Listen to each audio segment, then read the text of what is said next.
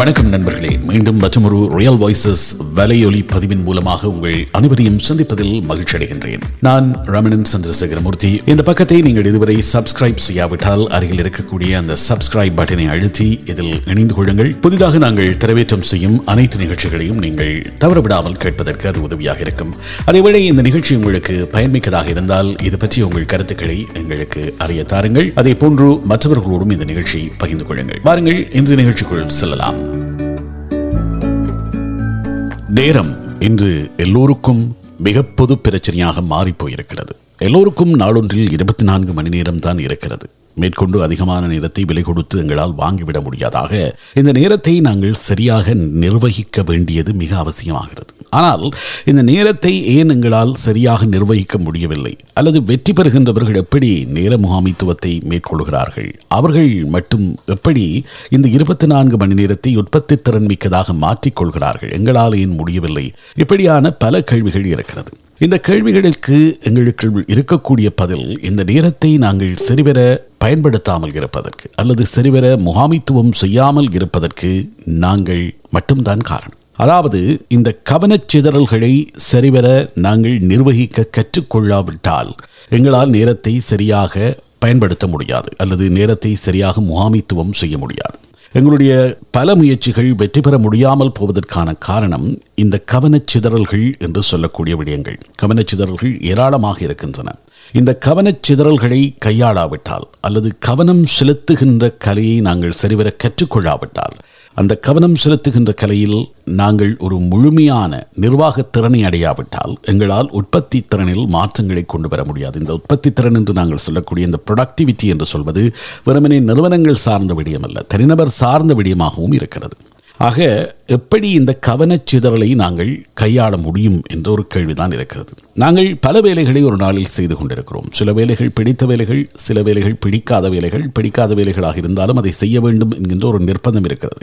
அது ஒரு நிறுவனத்தில் பணியாற்றக்கூடியவர்களாக இருக்கலாம் அல்லது ஒரு தொழிற்சாலையில் பணியாற்றக்கூடியவர்களாக இருக்கலாம் அல்லது சுயதொழிலில் ஈடுபட்டிருக்கிறவர்களாக இருக்கலாம். யாராக இருந்தாலும் எல்லோருக்கும் பிடித்தவை பிடிக்காதவை என்ற பல விடயங்களை ஒரே நாளில் நாங்கள் செய்ய வேண்டியதாக இருக்கும். அப்படி நாங்கள் பிடிக்காத வேலை ஒன்றை செய்கிறோம் என்று வைத்துக் கொள்வோம். ஏதோ ஒரு கட்டாயத்தின் பேரில் பிடிக்காத ஒரு வேலையை செய்து கொண்டிருக்கிறோம் என்று சொன்னால் அப்படி மனதுக்கு பிடிக்காத ஒரு வேலையை நாங்கள் செய்கின்ற போது இந்த கவனச்சிதறல்கள் அதிகமாக ஏற்படும். அல்லது எங்களுடைய மனம் கவனத்தை நூதனமாக அதிலிருந்து திருப்பி தேவையற்ற விடயங்களில் எங்களுடைய கவனத்தை செலுத்த ஆரம்பிக்கும். இதுதான் மிகப்பெரிய பிரச்சனையாக இருக்கிறது. இதற்கு காரணம் நாங்கள் கைகளில் கொண்டு தெரிகின்ற கவன கலைப்பான். எங்களுடைய ஸ்மார்ட் ஃபோன்கள் இந்த அதிநவீன ஒரு நூதனமான சாதனமாக எங்களோடு இப்போது முட்டி கொண்டிருக்கின்ற இந்த ஆறாம் விரல் மிகப்பெரிய அளவில் கவனச்சிதறல்களுக்கு காரணமாக இருக்கிறது.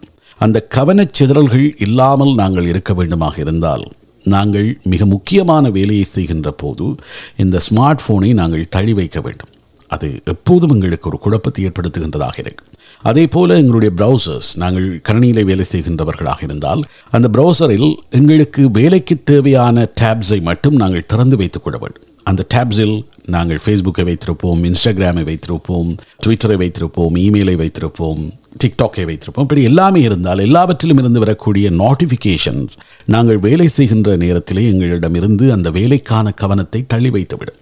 எப்படி ஸ்மார்ட் ஃபோனை நாங்கள் தள்ளி வைத்துவிட்டு அந்த வேலையை செய்ய வேண்டுமோ அதே போன்று எங்களுடைய ப்ரௌசரிலும் நாங்கள் கவனம் செலுத்த வேண்டும் என்று சொல்கிறார்கள் பல ஆராய்ச்சியாளர்கள். அப்படியாக நாங்கள் எங்களுடைய வேலையில் மட்டும் கவனம் செலுத்தக்கூடியதாக இருந்தால் அல்லது எங்களுக்கு தேவையான இந்த பொழுதுபோக்கு நாங்கள் பார்க்கக்கூடிய இந்த சமூக வலைத்தடங்கள் அவற்றிற்காக ஒரு குறிப்பிட்ட நேரத்தை ஒதுக்கி அந்த நேரத்தில் மட்டும் அதை பார்த்து அதற்கு எங்களுடைய பிரதிபலிப்புகளை வெளிப்படுத்தலாமே தவிர எந்த நாளிலும் அதன் மீது எங்களுடைய கவனம் இறுக்கமாக இருந்தால் அந்த கவனம் எங்களுடைய ஃபோனின் மூலமாகத்தான் எங்களுக்கு வரும். ஃபோனை திறந்தாலே ஏராளமான நோட்டிஃபிகேஷன்ஸ் இருக்கும் அது என்ன என்று பார்க்கின்ற ஆர்வம் எங்களுக்கு எங்களை அறியாமலே வந்துவிடும். ஆக இந்த ஃபோனில் இருக்கக்கூடிய இந்த நோட்டிஃபிகேஷன் தான் மிகப்பெரிய பிரச்சனையாக எல்லோருக்கும் இருக்கிறது. எதன் மீது கவனம் வைப்பது? என்பதை நாங்கள் மிக தெளிவாக வரையறுத்துக் கொள்ள வேண்டும். வாழ்க்கை முன்னேற்றம் என்கின்ற ஒரு விடயம் எங்களுக்கு முக்கியமாகப்பட்டால் அந்த முன்னேற்றத்திற்கு என்னென்ன விடயங்கள் தேவையாக இருக்கிறதோ அதற்கு முக்கியத்துவம் அதன் மீது கவனம் கொள்ளுதல் என்பது மிக முக்கியம். அப்படி அந்த முக்கியமான விடயங்களில் நாங்கள் கவனம் வைத்தால்தான் எங்களுடைய உற்பத்தி திறன் அதிகரிக்கும். அப்படி உற்பத்தி திறன் அதிகரித்தால் தான் நிச்சயமாக எங்களால் வாழ்க்கையிலே முன்னேற முடியும். வாழ்க்கையில் நாங்கள் செய்யக்கூடிய வேலைகள் நான்கு விதமாக பிரிக்கிறார்கள்.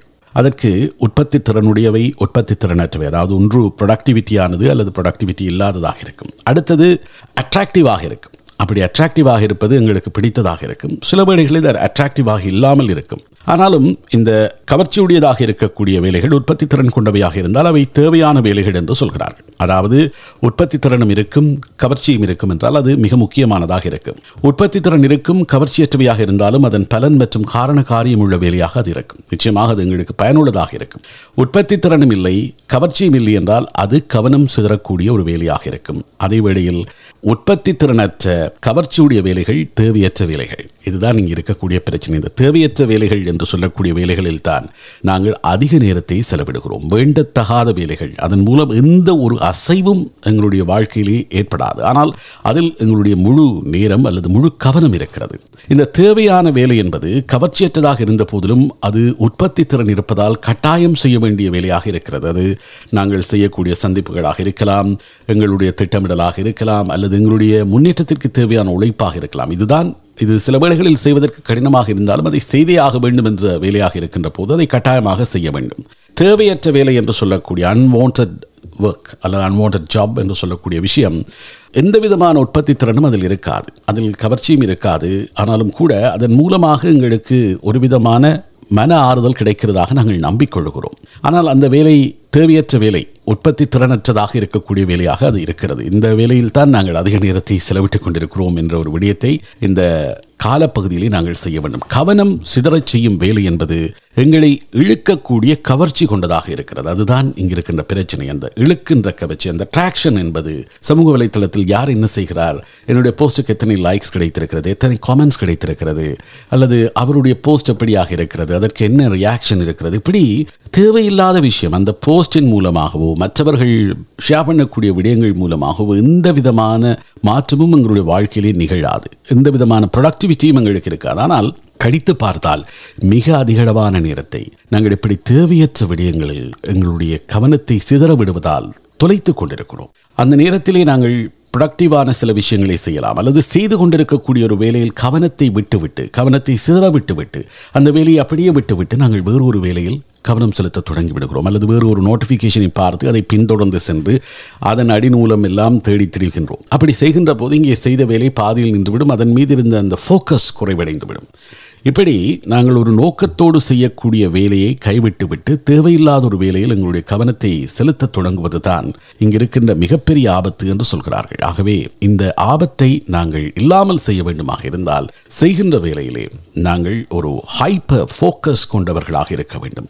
ஒரு மனிதர் எத்தனை விடயங்களில் கவனம் செலுத்த முடியும் என்பதில் ஒரு விதமான எல்லை ஒரு லிமிட்டேஷன் ஒன்று இருக்கிறது. ஒரு விடயத்திலே நாங்கள் கவனம் செலுத்திய பின்பு அந்த செயல் குறித்து எவ்வளவு விடயங்களை நாங்கள் ஞாபக சக்தியிலே வைத்துக் கொள்ள முடியும் என்பதற்கும் ஒரு விதமான லிமிட்டேஷன் இருக்கிறது. அது ஒரு வேலையை செய்து கொண்டிருக்கிறோம் அதை அந்த இடத்தில் விட்டுவிட்டு ஏதோ ஒரு நோட்டிஃபிகேஷனை பின்தொடர்ந்து போகின்ற போது நாங்கள் விட்ட வேலை அதில் எங்களுக்கு இருந்த திங்கிங் அதை எப்படியாக ப்ராசஸ் பண்ணலாம் அதற்கு என்ன செய்ய செய்யலாம் என்ற ஒரு விதமான பிளான் ஒன்று இருந்திருக்கும். அது எங்களுடைய மனதில் தான் இருந்திருக்கும். அந்த பிளான் குழம்பி போயிடும். ஏனென்றால் அதை அப்படியே விட்டுவிட்டு நாங்கள் செல்கிறோம். மீண்டும் வருகின்ற போது மீண்டும் முதலிலிருந்து தொடங்க வேண்டிய ஒரு நிர்பந்தம் வருகிறது. இதனாலும் எங்களுடைய நேரம் தேவையில்லாமல் போகிறது. தேவையில்லாத விடயங்களை ஞாபகத்தில் வைத்துக்கொண்டு தேவையான விடயங்களின் ஞாபகத்தை நாங்கள் தொலைத்து விடுகிறோம். அப்படி இல்லாமல் எங்களுடைய கவனம் செலுத்த முடிந்த இடங்கள் நிரம்பி வழிகின்ற போது எங்களுக்கு மிகப்பெரிய ஒரு விதமான அயற்சி அல்லது ஒரு விதமான சோர்வு ஏற்பட்டு விடுகிறது. ஏராளமான விடயங்கள் தேவையில்லாத குப்பைகளை நாங்கள் மனதுக்குள் போடுகின்ற போது அந்த மனம் என்பது மிகவும் குழப்பமடைந்து விடுகிறது அல்லது மிக இறுக்கமானதாக மாறிப்போய் விடுகிறது. அதனால் எங்களிடம் ஒரு தெளிவான சிந்தனை பிறப்பதற்கான வாய்ப்பில்லாமல் ஒரு விதமான சோம்பல் தன்மை அல்லது ஒரு களைப்பு ஏற்பட்டு விடுகிறது. இந்த களைப்பு எங்களை சரியாக உற்பத்தி திறன் நோக்கி கொண்டு செல்ல முடியாமல் போய்விடுகிறது. ஆகவே நாங்கள் வேலை செய்கின்ற ஒவ்வொரு மணித்துளியிலும் சரியான விடயங்களை செய்வது அல்லது இந்த பொழுதுபோக்கிற்காக ஒரு குறிப்பிட்ட நேரத்தை வைத்து அந்த நேரத்தில் மட்டும் அந்த பொழுதுபோக்குகளையோ அல்லது சமூக வலைத்தளங்களை பார்ப்பதையோ மட்டுப்படுத்திக் கொள்வது என்பதுதான் நாங்கள் வாழ்க்கையை முன்னேறுவதற்கு சரியான ஒரு ஹைப்பர் ஃபோக்கஸை தரக்கூடியதாக இருக்கும்.